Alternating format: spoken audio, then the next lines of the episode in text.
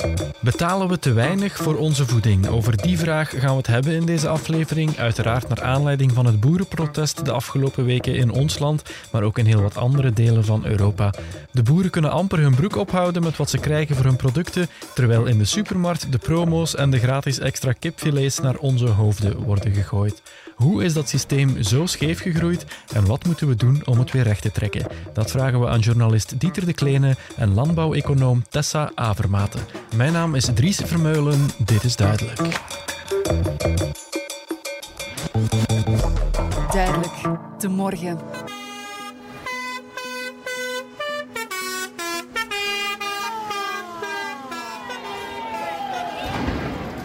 Vannacht gaan wij inpakken en dan houden we het hier op. Hier wel. Hier wel, ja, we hebben al een uh, duidelijk volgend doel voor ogen. En daar gaan wij ons op voorbereiden voor ons volgende project, voor daar keihard toe te slaan. Ik vind het jammer dat we de burger op deze manier hebben moeten, moeten treffen. Maar het is blijkbaar wel de enige manier om bij Europa en bij zelfs de Vlaamse media en, en het Vlaamse parlement eens ogen doen opengaan. Bij mij aan tafel zit collega Dieter de Kleine van De Morgen. Dag Dieter. Dag Dries. De boerenprotesten zijn intussen een beetje gaan liggen. Vorige week was het wel heftig. De Mhm. boeren waren boos, dat mogen we wel zeggen. Hè? Ja, ze waren heel boos en ook wel eh, begrijpelijk, hè, denk ik. Ja, wel begrijpelijk. Misschien moeten we dat even kort uitleggen. Die boerenprotesten waren er niet alleen bij ons, maar in, in zowat heel Europa. Om veel uiteenlopende redenen, maar de kern was wel overal een beetje hetzelfde. Hè? Ja. Nu, er zijn veel verschillende soorten boeren, dus ook veel verschillende verzuchtingen. Ehm, Maar wat dat toch wel vaak terugkomt, is ehm, de onvrede over hoe weinig de, de boeren krijgen eh, voor hun producten, hoe weinig Mhm. ze verdienen. En het feit dat ze tegelijk dan ook nog eens bedolven worden onder een stortvloed aan, aan regels, ehm, milieuwetgeving, die, die hen eh, het, het werken eh, alsmaar moeilijker maakte. Ja, en die het waarschijnlijk ook gewoon ook duurder maakt om te boeren, omdat ze zich moeten wapenen tegen allerlei vervuiling en moeten investeren in ja, middelen om hun bedrijf duurzamer te maken. Ja, en het probleem daarbij is vooral ehm, dat, dat onze boeren ehm, hun producten moeten aanbieden op, op een wereldmarkt. Ja. En dus moeten concurreren met eh, de producten van hun collega's, soms van aan de andere kant van de wereld, waar die milieuwetgeving of dierenwelzijnseisen een pak minder streng zijn. En, eh, en waar het eh, ook om, om andere redenen nog een pak goedkoper is om, om hetzelfde te produceren. En dat is een van de factoren die mee bepaalt waarom het eh, voor onze boeren zo moeilijk is om genoeg te verdienen. Ja, ze hebben, zoals ze dat dan zelf zeggen, geen level playing field. Zij strijden eigenlijk met ja, zwakkere wapens dan, dan andere delen van de wereld, omdat ze zo hoge kosten hebben. Ja, voilà. Die vraag om een gelijk speelveld, hè, dat is een van de, van de eisen. Wat natuurlijk ook een, een, een rol speelt, en dat is een beetje eigen aan de sector, is dat boeren, hè, zoals dat e- economen dat dan noemen, prijsnemer zijn. Hè. Dus er zijn relatief veel boeren, maar maar een beperkt aantal voedingsbedrijven, retailers, die hun producten opkopen. Dus dat maakt dat zij in een, in een, in een zwakke positie zitten. Hè. Zij hebben zelf eh, weinig controle over de prijs die zij voor hun een product kunnen krijgen. En zij kunnen zelf ook weinig impact hebben op het aanbod. Bijvoorbeeld als de, als de melkprijs keldert, dan, dan kan een, eh, een- een melkboer niet van vandaag op morgen zijn productie terugschroeven om die prijs weer om, omhoog te krijgen. Hij kan niet zijn koeien niet meer melken. Nee, voilà. Dus op dat vlak zitten zij in een zwakke eh, positie.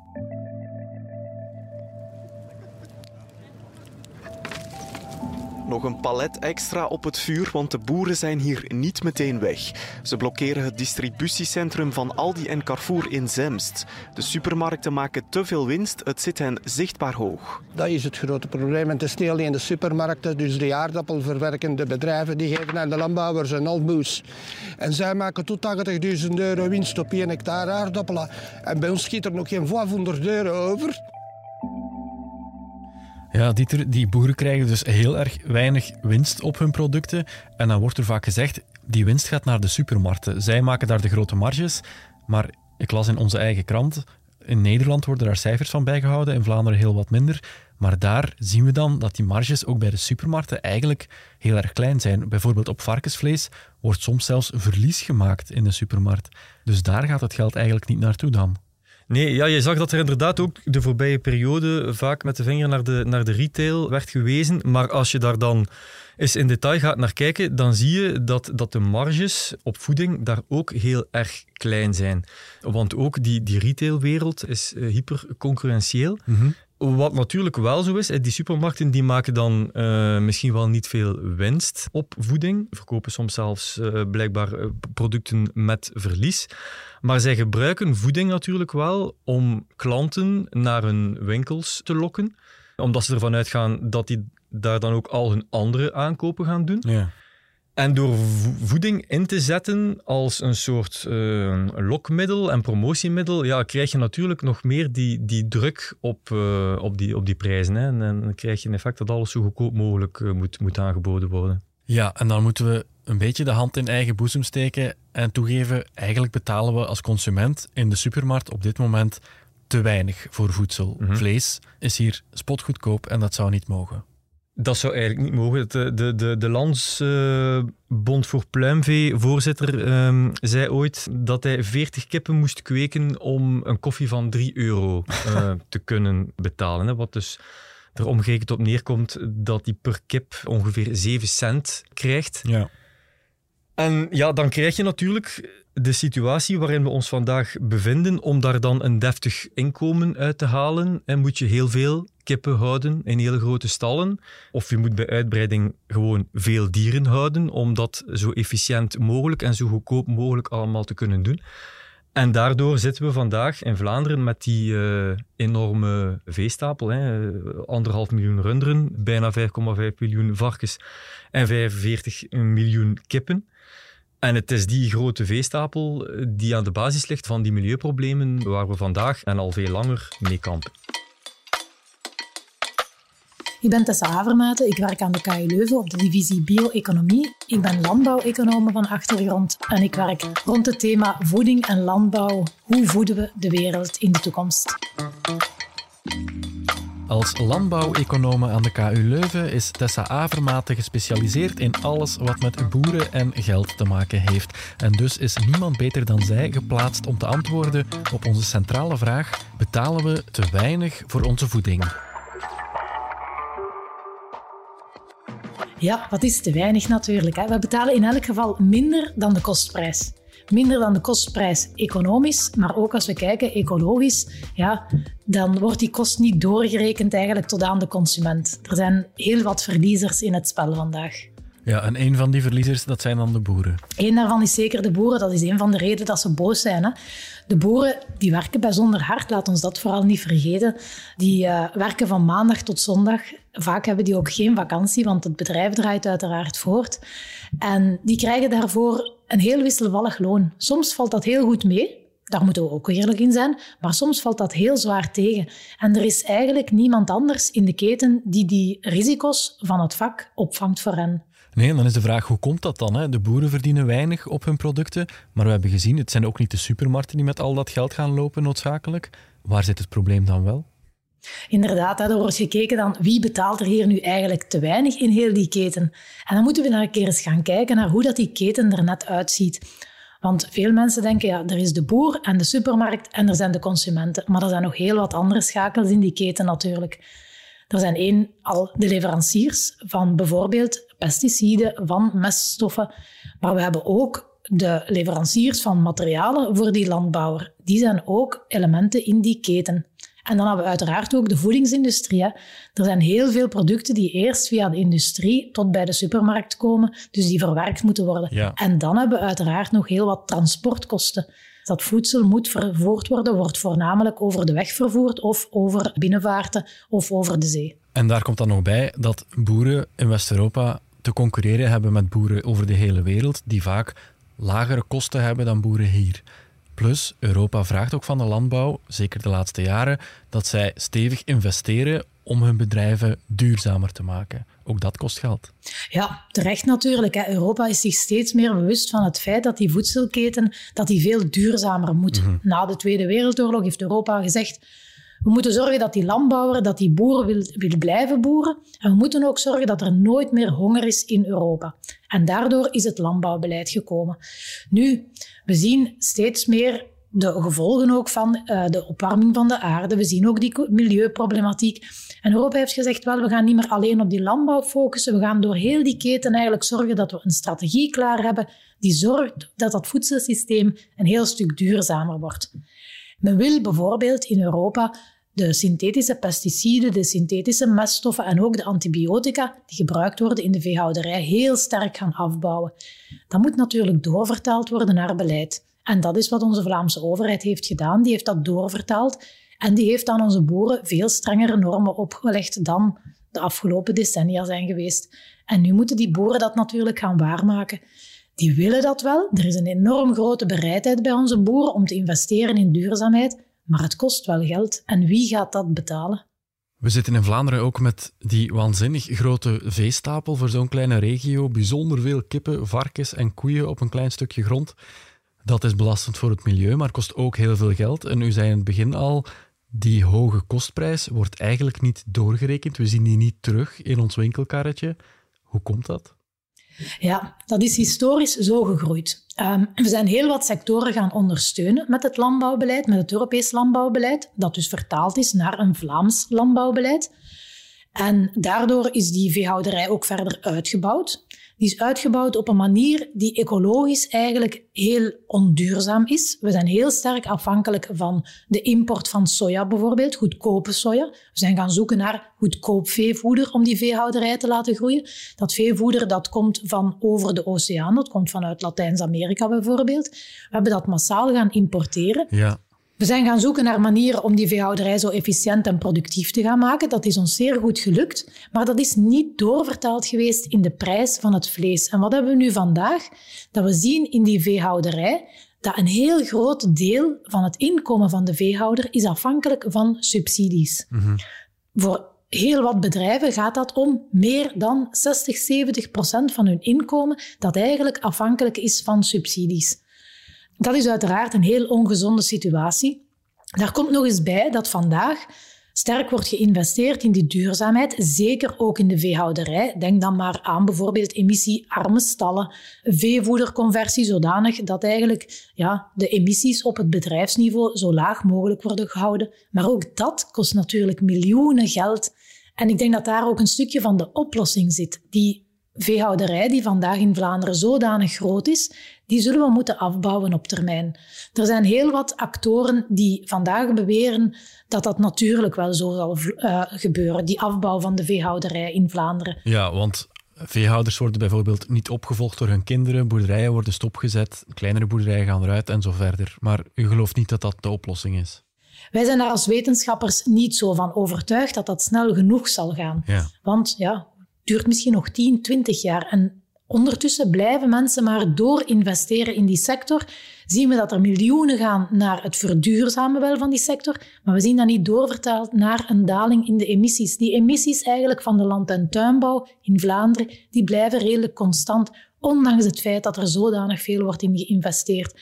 Als we die emissies naar beneden willen zien gaan, dan is de enige manier een afbouw van de veehouderij in Vlaanderen. Niet naar nul. Want mensen zijn dan bezorgd natuurlijk. Hè. Gaan we morgen nog wel een Vlaamse stek op ons bord hebben, of een Belgische stek? Um, daar moet men zich geen zorgen over maken. Wij zijn vandaag netto-exporteur van vlees. En wij zullen dat in de toekomst ook nog blijven, zelfs met een afbouw van die veehouderij. Zal die Belgische steek duurder moeten worden? Zijn die promos in de supermarkt, is dat eigenlijk niet meer te verantwoorden vandaag? Goh, um, het is in elk geval zo dat het niet slecht zou zijn mocht die prijs iets beter een doorvertaling zijn van een reële kostprijs. Mensen zeggen vandaag echter, ja, het, eten is zo duur geworden. Hè? We hebben de COVID-crisis gehad, we hebben de Oekraïne-crisis momenteel en dat heeft inderdaad ook wel ja, zich doorvertaald naar hogere prijzen. Mhm. Nu moet u wel weten dat na de Tweede Wereldoorlog onze grootouders ongeveer een kwart van hun inkomen ging naar voedsel. Vandaag de dag in Vlaanderen gaat ongeveer 14% van ons inkomen naar voedsel. Dat is behoorlijk weinig. We besteden veel meer aan andere zaken, bijvoorbeeld aan huisvesting natuurlijk. Aan mobiliteit besteden we best wat geld, aan reizen ook, aan toerisme. Ja, die hele lage prijs voor voeding die zal niet vol te houden zijn. Aan de andere kant moeten we ons wel bewust zijn dat voeding net een basisbehoefte is en een recht voor iedereen. En dan denk ik zeker aan kinderen en aan onze jeugd En zou ik ervoor pleiten om toch eens inspiratie te gaan opdoen in Scandinavië, waar men bijvoorbeeld zorgt dat op scholen het voedsel gratis is. Kwaliteitsvol, voldoende voedsel ook, zodanig dat er geen lege boterhammendozen zijn bijvoorbeeld, zoals we dat hier in Vlaanderen uh, vaak zien. En ook op de universiteiten, hogescholen, publieke instellingen in Scandinavië zien we gezond en kwaliteitsvol eten. Ik denk dat we daar heel veel van zouden kunnen leren. Zullen we die prijzen van vlees bijvoorbeeld dan ook omhoog zien gaan in de toekomst? Is dat iets waar we ons als consument maar beter op voorbereiden? Ja, dat is zeker zo. Ik denk dat daar sowieso uh, stappen zullen ondernomen worden. Er wordt soms gesproken van een vleestaks of een, uh, ja, een, koolstoftax op, op vlees. Dat lijkt me inderdaad niet zo'n slecht idee. Het zou veel meer moeten de echte kostprijs gaan reflecteren. En dat betekent automatisch dat we voor vlees meer gaan betalen. En zeker als het gaat over vlees van herkauwers. En wie zijn dan die herkauwers? Dat is het rundsvlees. De stek op ons bord bijvoorbeeld. Dat is lamsvlees, dat is schapenvlees. Um, ja, die prijs die zal sowieso omhoog moeten gaan.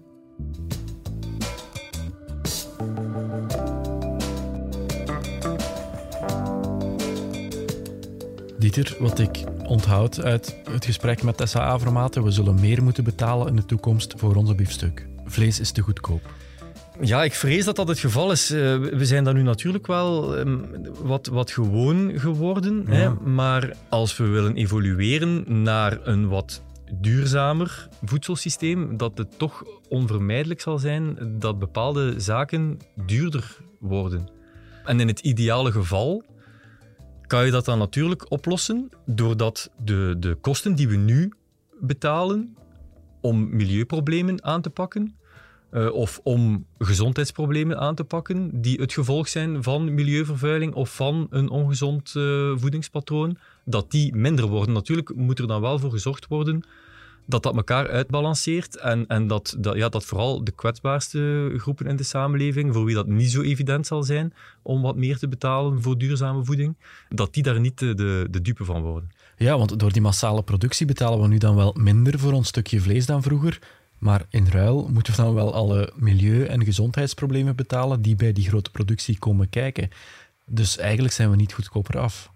Nee, voilà, dat, dat is ook wat, wat een van, van de, de experten mij onlangs uh, vertelde. Hè. Uiteindelijk, als consument win je ook niet bij die goedkope kipfilet in de winkel, want die lijkt dan op het eerste gezicht wel goedkoop, maar wat je niet ziet, dat zijn de verborgen milieu- en gezondheidskosten die nu niet, niet in rekening uh, worden gebracht.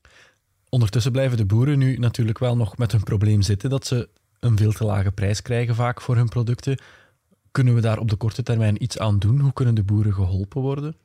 Wat je als consument zelf kan doen, is bijvoorbeeld rechtstreeks bij de boer kopen. Hè. De mhm. korte ketenverkoop wordt dan vaak als mogelijke oplossing genoemd. Hè. Dus de, de, de retail en de supermarkt ervan tussenhalen, de schakel van, van tussenhalen. 1 op 5 uh, eh, landbouwers doet dat al, hè, verkoopt al een deeltje of, uh, of volledig via de korte keten. Probleem daarbij is ja, dat dat niet voor alle producten lukt. Hè. Zuivel uh, rechtstreeks bij de boer gaan kopen, dat is al aantrekkelijker dan, dan bijvoorbeeld graan of... Mm of, of uh, ja, sommige boeren leveren ook gewoon aan de, aan de voedingsverwerkende industrie voor diepvriesgroenten en zo. Dat krijg je niet, niet weg door meer op korte keten in te zetten. En het aantal mensen dat, dat bereid is om die extra inspanning te doen, zal, vrees ik, ook altijd vrij beperkt zijn. Hè. Sommige mensen, de meeste mensen uh, zijn, zijn gesteld op gemak. Die gaan gewoon graag naar de supermarkt. Die willen niet uh, naar, naar verschillende boeren gaan uh, om daar op het bedrijf zelf hun producten te kopen. Of die willen zelf kunnen kiezen en willen niet afhangen van wat er deze week in, in een groentepakket zit. Al ligt daar waarschijnlijk wel nog wat marge als je erin slaagt om dat, dat makkelijker te maken. Bijvoorbeeld in Gent heb je een initiatief dat dan probeert om bijvoorbeeld voor um, de horeca en grootkeukens die producten rechtstreeks van bij de boer toegankelijker te maken. Dus door dat, door dat gemakkelijker te maken, ligt daar nog wel wat, wat, wat, wat marge. Maar er zijn ook al een, een paar interessante initiatieven genomen. Hè. De, de Europese Commissie heeft nu uh, dat is dan natuurlijk niet op, op consumentenniveau, maar heeft beloofd dat ze meer gaat toezien op die vrijhandelsakkoorden. Hè, dat er dan ook eisen gaan opgelegd worden dat producten die bijvoorbeeld uit Zuid-Amerika komen, dat die aan hogere milieueisen moeten voldoen dan vandaag het geval is, om, om dat gelijke speelveld te creëren. Dus ook dat kan, uh, kan de boeren wel helpen, denk ik. Ja, want het is natuurlijk compleet gek dat, dat een biefstuk die van de andere kant van de wereld komt, goedkoper is in de winkel dan één die hier in België werd geproduceerd. Mhm, ja. Maar dat is dus wel het geval. Dat is vrees ik wel het geval, ja. Niet alleen zijn de, zijn de milieueisen daar vaak minder streng, arbeid is daar ook veel goedkoper, grond is daar veel goedkoper. Dus onze boeren strijden daar eigenlijk op verschillende vlakken met uh, ongelijke wapens. Ja, dat is misschien wel de kern van het probleem. Hoe minder je je moet aantrekken van milieuproblemen of van, uh, van lonen voor werknemers, welzijn van dieren en zo verder, hoe goedkoper je voeding kan produceren en dus hoe goedkoper je het ook kan aanbieden. Hoe duurzamer, hoe duurder voor de consument. Daar kan je weinig aan doen. Hè? Ja, maar dat is nu net waarom het eigenlijk aan de overheid is om ervoor te zorgen dat dat niet kan. Een, van de experten waarmee ik sprak maakte de vergelijking met, met vervuilende auto's. De, de overheid, of sommige overheden in steden, zeggen nu, als je auto te vervuild is, als die te veel uitstoot, dan komt die ons, uh, ons stadscentrum niet in. Ja. Eigenlijk zouden we ook moeten zeggen, ja kijk, als de manier waarop u uh, uw, uw, voedingsproduct hebt geproduceerd, als die te belastend is voor het milieu, als die te weinig rekening houdt met, met dierwelzijn, noem maar op, ja, dan mag dat gewoon niet verkocht worden. Of mag al zeker niet, niet goedkoper zijn dan een duurzamer product, want dan gaan we bijvoorbeeld via uh, een, een koolstoftax, gaan we bijvoorbeeld die klimaatimpact in rekening brengen en ervoor zorgen dat de prijs van dat uh, niet duurzame product omhoog gaat. Mhm. Dus in die zin vind ik het ook wat, wat ja, gemakkelijk misschien om, om nu te kijken van ja, maar wat kunnen wij als consument doen? Je kan als consument wel een en ander doen hè, door, door betere en duurzamere keuzes te maken. Maar het is wel wat gemakkelijk om die verantwoordelijkheid in het bakje van, van de consument te leggen. Want eigenlijk moet de overheid ervoor zorgen dat dat, dat, dat bijna vanzelf gaat. En, en dat is wat we nu veel te weinig zien, dat er echt een gronde wordt nagedacht over waar moet het met, met de landbouw in het algemeen, maar zeker met, met de landbouw hier in Vlaanderen, waar moet het naartoe? Welk soort landbouw willen we hier nog? Willen we nog inzetten op die um, grootschalige vleesproductie? Willen we dat afbouwen? Indien ja, met, met hoeveel dan? tegen wanneer, ehm, naar welk soort voedselsysteem willen we, hoeveel zijn we bereid te betalen. Daar wordt nu ten gronde veel te weinig over, over nagedacht en veel te weinig over gediscussieerd. Mhm. Dus ik denk als consument, het beste dat je kunt doen, is stemmen op, op uh, politici die, die, de, die de moed hebben om, uh, om het daar eens ten gronde over te hebben en om, en om die problemen eens structureel aan te pakken. Ja. In elk geval is het wel zo, als de boeren met hun vele tractoren op straat komen, wordt er wel geluisterd. Dus ik heb wel het gevoel dat er nu iets beweegt. Zie, zie je dat optimistisch in? Goh, er is wel geluisterd en, en er zijn een aantal beloftes en, en voorstellen gedaan. Uh, het, het ene al wat beter dan het andere. Maar het, ja, het zal nu toch nog in de komende weken uh, en maanden moeten blijken in hoeverre dat echt de daad bij het woord uh, gevoegd zal worden. Of dat men rap rap wat beloftes heeft gedaan om de snelwegen weer vrij te krijgen. ja, oké. Okay. we houden het in elk geval verder in de gaten. Dieter de Kleine, dankjewel. Graag gedaan. Ik bedank ook Tessa Avermaten van de KU Leuven voor haar deskundige bijdrage. En u, beste luisteraar, ook weer bedankt om erbij te zijn. Volgende week zijn we weer met een nieuwe aflevering op donderdag. In de tussentijd kunt u ons altijd bereiken via podcasts.demorgen.be. Heel graag tot volgende week. Dit was duidelijk. Duidelijk.